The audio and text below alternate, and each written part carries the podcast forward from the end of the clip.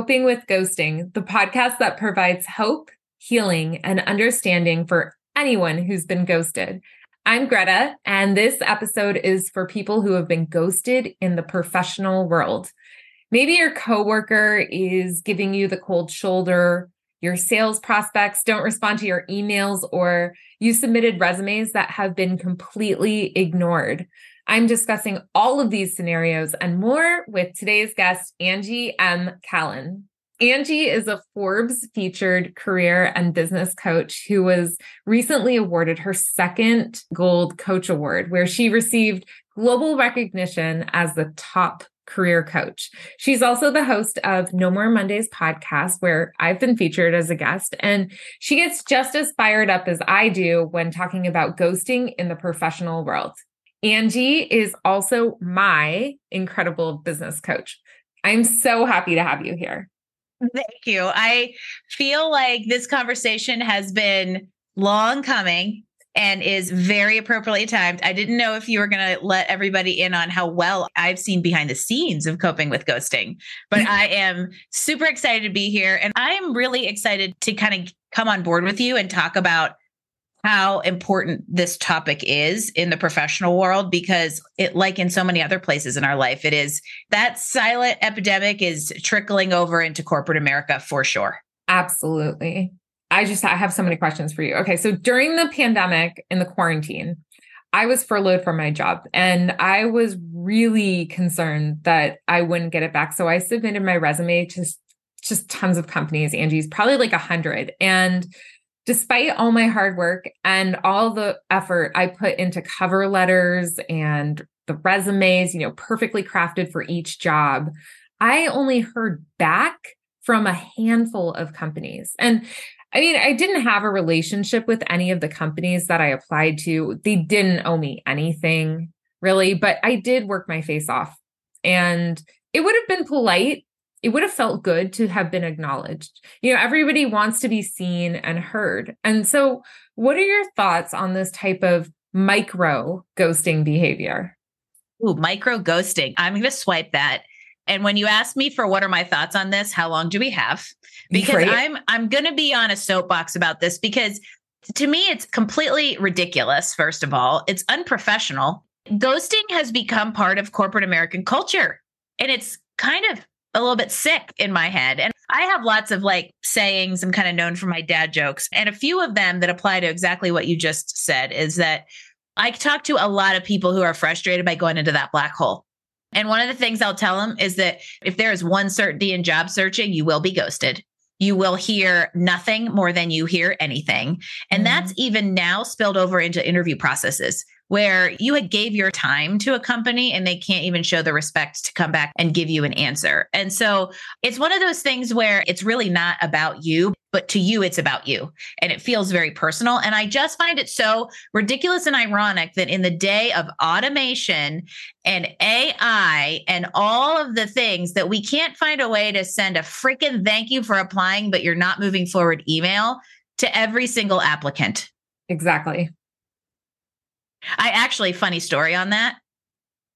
I had somebody email me the other day who I worked with like a year and a half ago. And she was like, Angie, I just got this rejection from this company. I couldn't figure out what the heck it was that I applied to. So I went and looked, and it was a rejection from something I applied to in April of 2022. What? Can, can, can we let's just throw the ghosting in your face a little bit more? Whoa, that's wild. Yeah, the system is broken. And my whole feeling, specifically in ghosting as it pertains to hiring, its existence in a lot of other places in the professional corporate world. But specifically, I feel like we have dehumanized human resources. And that is now perpetuated ghosting, especially in the hiring process. Dehumanized human resources. Wow. Can you tell me more about that? Yes. Here's the thing about it is I definitely have empathy for us as candidates. Yes. Uh, in having been one, in supporting them. But I also, as a business owner, do understand the business case for something like the ATS we hear so much about applicant tracking systems, translation, the abyss your resume goes into whenever you apply to something. And when I say I understand the business case for that, we are now in a world where online job boards have become very prevalent albeit they are not the primary method of which people hire. Fun mm-hmm. fact, stick a pin in that one for a statistic later if anyone wants it. But because they have become such an easy way for candidates to conduct job searches, the applicant pools are large. And so that now puts the companies in a position of filtering and sifting through that, which is kind of onerous in a manual basis. And in comes these technology systems to enable things. And we, tech is great, it enables things, but can also go too far. And in this regard, it has gone too far in that you can be a perfectly amazing candidate who is 110% qualified for a role, a great culture fit, a unicorn by anybody else's standards, and you will get plucked out of the system and thrown into the dark side simply because you didn't follow a fundamental formatting rule of engagement in your resume. Mm. How bleeped up is that? That's bleeped up. Yeah. Well, how, as a job seeker, can you encourage companies to get back to you without pestering them? First off, one thing I would really encourage everybody to focus on, and this isn't a direct answer to the question, but it builds a foundation that I think is essential in order to being able to do what I'm going to recommend you do as the answer to the question. Got it. And that is that having a focused job search strategy that entails more than just applying online is exactly one way to do that because we need to bring humans into our process, right? That's how you circumnavigate some of this stuff. And in having a focused strategy, it may mean that your quantity of applications come down. And why that may seem counterintuitive, you know, more is more. We all know that less can be more. And sometimes having a little bit more focus helps you be a little bit more intentional and have a little higher of a quality or higher impact job search. And in doing so, you're able to spend a little bit more time humanizing it. And what I mean by that is you are able to attempt to find, or hopefully actually find, a human associated with a job posting so that you can proactively say, Hey, I just applied for this role. I can't wait to talk to you about it so that they get an impression, right? It's marketing impressions. Mm-hmm. And then you're also not shooting so much you know what at the wall or like i like to say getting trigger happy on the apply button that you can't keep track of what you're applying to because mm-hmm. then if you are you have the ability to follow up. I actually wrote something about this just in the last few weeks and did some some research that i wasn't even thinking about talking about today but it's perfect. It comes into play. I read about a poll that some yeah i don't know online source did hiring managers and recruiters and there were like several hundred recruiters in this poll and every single one of them every single one of them said job seekers should follow up on applications. I was actually surprised at that outcome. And their recommendation, and I agree, is if you've applied and you haven't heard anything for two weeks, you go find a recruiter, a human resources professional, or a talent acquisition coordinator at the company of interest. LinkedIn's a great tool there mm-hmm. to follow up and say, you know, hey, and be a nice human. Don't try to resell it in a LinkedIn message or in an email or in a phone call and send your resume and get around it, but you just impressions and you say, Hey, you know, I applied online a few weeks ago. Would love to just see how the hiring process is going. Excited to potentially talk to you. Right. So you create that impression. And generally, if you do that twice at the two week mark and then maybe the four week mark and hear nothing, move on. Got it. That's great. And this is such a big problem, right? So, what's your advice for the people who are really struggling and down and out and feeling ignored in their job search? And this is a real problem. I think that this is equally as detrimental to mental health and emotional well being and confidence as if this is the relationship side of ghosting. It is equal. Mm-hmm. Everybody I talk to is really struggling with confidence in their professional and career lives, largely because we can't get feedback, right? It, being in your own echo chamber is exhausting after a little while. And so, my recommendation there is remember this isn't about you. And while it feels about you, it feels deeply personal. They're not rejecting you. Yes, you are what's on that paper. However, for the most part, this is either a database who is not favorably parsing the data on a piece of paper, or it is a human scanning a resume in six seconds who has decided to take other candidates over you. Usually, ghosting in the hiring process, even though it blows, is not about you. And I think you just have to remember that And one of the things I always tell my clients is not to get overly invested in any single opportunity, mm. at least too early, or actually even until that offer's there and the ink dries, because it helps mm. you stay just a little bit distant emotionally from getting too vested in something that may never come to fruition. And it creates a little bit more of a balanced emotional state to go through a process that is taking on average five months right now. That's great advice. On the flip side of all of this, employers have to deal with employees and job prospects ghosting. I mean, I've heard of not showing up for interviews, not showing up on the first day, quitting without any notice. Do you have any ghost busting advice for employers who are experiencing this? Yeah, I do. And one is that you need to look internally because if these types of things are happening, it probably is about you. And especially if people are quitting on the first day, or quitting without notice. It, probably more so if they're quitting without notice. There's something happening for, and, and that's happening frequently. One off, okay, you hired a bad fit, which may mean look at your hiring processes, right? But if you are seeing consistent attrition, even with notice, especially up and quits, there's something happen internally that you need to address. And I would say the same thing goes for if you are seeing attrition in your hiring processes where people are leaving interview processes frequently or accept an offer and then say never mind and don't actually start or quit on day one. There's something in your hiring process that's likely broken. Either you're not working very hard to find good culture fits you don't know what a good culture fit is or your salary isn't up to snuff and people are just using this opportunity to bridge a gap. Yeah exactly. I'd like to discuss what to do about colleagues who ghost. And the reason why is because about 10 years ago, I was in this really short lived retail job and I had a mean coworker. She would ignore me completely in the break room. Like Angie, she wouldn't even look at me. She wouldn't speak to me. It was so hurtful to say the very least. And I'm not the only one going through this because I coach people who are going through this as well. They have to go to work and see their cruel ghost every day, and the ghost refuses to acknowledge their existence. So I'm just wondering what your advice is for people who are in this type of situation.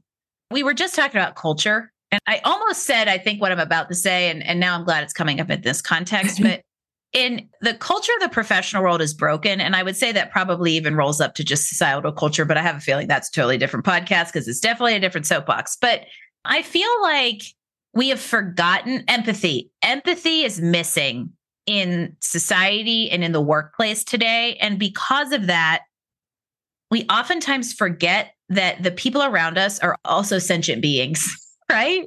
We're surrounded by humans who have feelings and like it blows my mind that in a workplace, you're basically dealing with high school mean girls. Haven't we moved beyond that? And to me, I think a lot of it comes down to we need to be better at communicating and we need to be more comfortable with uncomfortable conversations. And I think that that is the root of ghosting across the board, right? We don't like telling people things that we don't think they want to hear. However, too freaking bad, right? Sometimes telling somebody something they don't want to hear is it provides the closure that they need and is better than them just wondering, well, what the heck happened after I went through three interviews and got ghosted? Wouldn't it have been nice to just say, even if it's a canned, we moved on with other candidates, at least you have the closure. And so, in this specific instance, when we think about communications within the, within the workplace, I, that is where I believe we need to be more comfortable with uncomfortable conversations and bringing these kinds of things to closure. And on both sides of the equation, either being the person with the grudge who is willing to confront and say, here's why I have a grudge. Here's why I ignore you. Here's why I'm the mean girl. Or if you are the recipient of that toxicity, figuring out how to build the confidence to approach the person and find out why. And if the environment is so toxic that that conversation is not possible to have, then it's time to go seek another environment. Yeah. I know of a specific case where somebody went and talked to the person per their manager's suggestion, right? He said, to his manager, "Oh, my coworker never ever re- responds to any of my emails. I always respond to his emails, but he doesn't respond to me." And the manager said, "You need to talk to him." And they had a conversation, and yet the ghost continues to ignore. So, in this case, the person doesn't feel like going to HR because then he feels like he'd be perceived as the bad guy. What would you recommend for that person? Yeah, there's a lot of stickiness there. And without knowing a lot of ins and outs, in general, what I'm going to say is that the fear, I would say, or the hesitance to go to HR is real. And I'm just even going to say it's a little validated because unfortunately, human resources has, as we've established, been dehumanized. And part of that is because they are a risk department not a human resources department, right? Human resources exist to protect the company's best interests, not individuals' interests. And that's sad. And that's where now people, humans in a workplace have become numbers instead of actual capital. And that's where good culture sees their their workforce as humans and as people and yes. has found a way to strike a balance in the human resources function to mitigate risk, protect the company's best interest while having empathy and care for their staff. And if yes. you're so if you're in a place where you're fearing or you're hesitant to go to HR because of some sort of backlash or that they're just going to ignore you, that tells you something about this company fit. And I would even say that might be the same thing with and I don't want this to sound like go run away. That's not what I'm saying. However, if you've taken every measure, even recommended to you to alleviate a situation and the situation doesn't change, to me, that means the support is not coming from above to make the situation change. And that means you have a crappy leader. And crappy leaders and crappy HR departments are reflective of a culture that is, does not care about us as humans. And that's where I would encourage you to make the choice to go find one aligned with your values and needs, mm-hmm. right? Yeah. And so if you've had the conversations, if you'd attempted to fix the problem, you've done everything you could possibly do. Right. And that's mm-hmm. the frustrating thing. But you also have to, again, know now it's not about you. This other person has an issue and it's probably not you. And guess what? You don't get to give them that. Don't give them that power. Don't give them that energy. No, you've done everything that you can do. And if leaving feels like you're letting them win, then find a way to exist and find the way to make the most of the situation, but take your power back. I love it. Everything you just said. Thank you. exactly. That felt a little like a mic drop at the end. I was like, oh, I like where this is going. yeah, exactly. Like we're all professionals at work, but we're all humans, right? And we have feelings and emotions. And if you, listener, are being ignored at work, I want you to know that my heart goes out to you. I know how hard this is because I've experienced it and I know it's confusing and awful. So I do encourage you to listen to some of the other episodes of this podcast. Download the Take Your Power Back workshop. That can really help you. Don't try to analyze your ghost, but really just focus on yourself and taking care of yourself and you. You are number one. Shift your energy onto the good things that are going on in your place of work and other business opportunities. I agree with all that. And this is why I do what I do is because there are people that are hurt by work. I truly believe and have experienced career PTSD. Just like any relationship, we can carry this stuff forward with us and you have to break the cycle. What I'll say in this situation is that two things. First of all, if you are being professional in a professional setting, you have done everything you can do to control it. You can't not control the unprofessional person on the other end of this engagement. And that's where I love Gretta's recommendation to go listen to something about taking your power back, because that's essentially what this is, right? It is owning what we can control, owning our part in a two part or a multi part scenario, and letting go of those that do not serve us or that we cannot control. Yes. And that's my Take Your Power Back workshop. The link will be in the show notes for sure. Go get your copy. So let's talk about sales ghosting, which I also addressed in an earlier show called Special Episode Coping with Ghosting in Business. And I'll put that in the show notes as well. I worked sales jobs before, and I've been in a position where I was certain somebody was going to buy. They said they'd put a deposit down in the next few days. And then I heard the sound of silence. Angie, why do you think people show so much interest and then seem to fall off the face of the earth? You know how much I love business. So I'm glad that we're talking about that application of it. And I think it comes down to something we mentioned earlier, but I'll go a little deeper into it. And that is that we don't like giving people uncomfortable information. And so I think in a sales process, I mean, think about it. I don't know why. I always go back to like when I was a kid, my dad would get so worked up anytime it was time to go buy a new car right? Because of just how uncomfortable that sales conversation was going to be. And I think that's a coping mechanism for the potential client or the buyer to just go, oh, this sounds great. Oh, this sounds great. And mask the discomfort, mask the sticker shock, mask the I'm never going to buy this so that they don't actually have to have that uncomfortable conversation or say no. We hate to say no. We hate to say no. And I think that's part of the problem because there's nothing wrong with that two letter word. And actually, in a lot of places in life, I'll tell you, it's a great thing to adopt. But in this situation, people don't want to say, thanks, no thanks, you're not for me. They'd rather say, okay, this sounds great. I'm going to book my first session with you. And then tomorrow they cancel it without ever telling you. They just go to Calendly and they click cancel so they can passive aggressively get out of the situation because that's more comfortable for them than just saying, this is too expensive. It's out of my budget. Yeah, I definitely agree. And sometimes people just might forget too, right? Like they had busy lives, things happen, everybody has their own stuff. Something could have happened in their personal life that totally sideswiped their plans to buy. And sometimes these sales ghosts, they come back. So, what would you recommend if somebody that you were selling to who disappeared for a while comes back? I'm going to close the gap there because you're 100% right. And we, as the on the sales side of this, of that exchange do have a role to play in bridging that gap. Because if you are in a position of sales or you're an entrepreneur with a business, you're in sales, sorry to just let you know that, you have to follow up because it takes on average eight touches to convert a sale today. And depending on how that lead funneled into you, you can't necessarily expect that to convert immediately. And that's where follow up is critical. I've had potential clients come back a year later, and you're 100% right, Gretta. It could be because they were exploring options for a future need for that service or product, or they got really busy. I've had people email me three months later and say, I'm so sorry, I had a major death in the family. And actually, I'll even, because we started talking about this in the hiring landscape, the same goes for like a recruiter who's not getting back to you.